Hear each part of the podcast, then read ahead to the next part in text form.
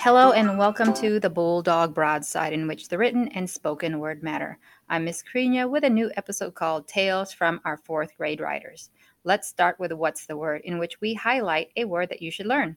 Our word for this episode is magnanimous, and it means generous or forgiving, especially to a rival or a less powerful person. Now, on to this episode, in which a few fourth graders share their stories. Hello, my name is Landon. Today I will be reading how the cats, dogs, and fish came to Earth.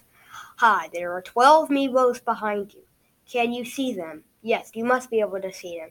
See them ripping up your curtain? Can you see them eating your remote, chewing up your books, robbing your piggy bank, eating your guinea pig, stealing your food, mashing your TV? Hopefully you can see them because they are at your friend's house too, and your teacher's house, and your mayor's house, and your neighbor's house, and your president's house. Hopefully you understand they want to steal the planet. Meanwhile, back on planet Miwowo, the fish-ish are trying to find Earth. They are building a ship to destroy Earth and humans, and most of all, the Miwos. Dun dun dun! Meanwhile, also on planet Miwowo, there are bark arcs are trying to get to planet Earth to get a better home. They are building a ship too. Dun dun dun! Well, the bark arc ships crash into the fish-ish ship. Then they began raining on Earth. Them they named them cat, dogs, and fish. That is how cats, dogs, and fish existed. Well, Amiibo had survived and became a cat.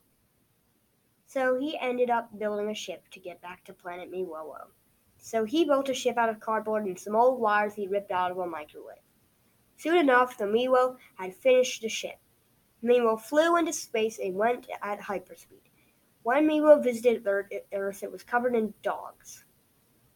The Miwo snuck into the dog's lair and grabbed a ray and zapped the dogs to Pluto. Get it? Pluto? To be continued. Hi, my name is Caitlin, and today I'm going to tell you a story. Over the summer, I went to water country with my friend Aubrey. We had so much fun. We got candy from the candy shop, and we went down so many water slides. We rode Colossal Curl, and Aubrey and my sister were scared. Once we got to the top part where you go up, we almost fell off. I had a lot of fun. Hi, my name is Brooklyn, and I'm going to share you a story. My Summer Story by Brooklyn Robinette. So my summer story is the best summer story ever. So I went to water country. It it was really fun. I rode multiple water rides. Next part. The best part was I got to sleep in. Yay. Fun. I also spent time with my cousins and played video games, to be exact, Roblox Rainbow Friends. I spent time with my family and snacked all the time. We went to Myrtle Beach. We also went to the beach countless times. I went to the pool a lot and to my best friend Reagan's house. So I went to Busch Gardens and rode Griffon, Alpengeist, Apollo's Chariot. I rode every ride in Busch Gardens except for the baby rides. Yuck. I spent time I spent a lot of time with my hamster. I rode around my neighborhood with on my bike with my brother and his friends. It was fun. We were just being kids, you know. We had a lot of fun times. So that was my summer story. So yeah, bye. See you next time. Thanks to Landon, Kaylin, and Brooklyn for sharing their stories.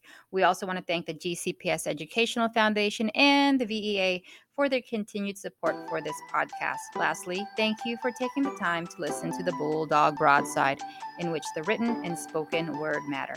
This is Miss Carino, and until next time, go Bulldogs!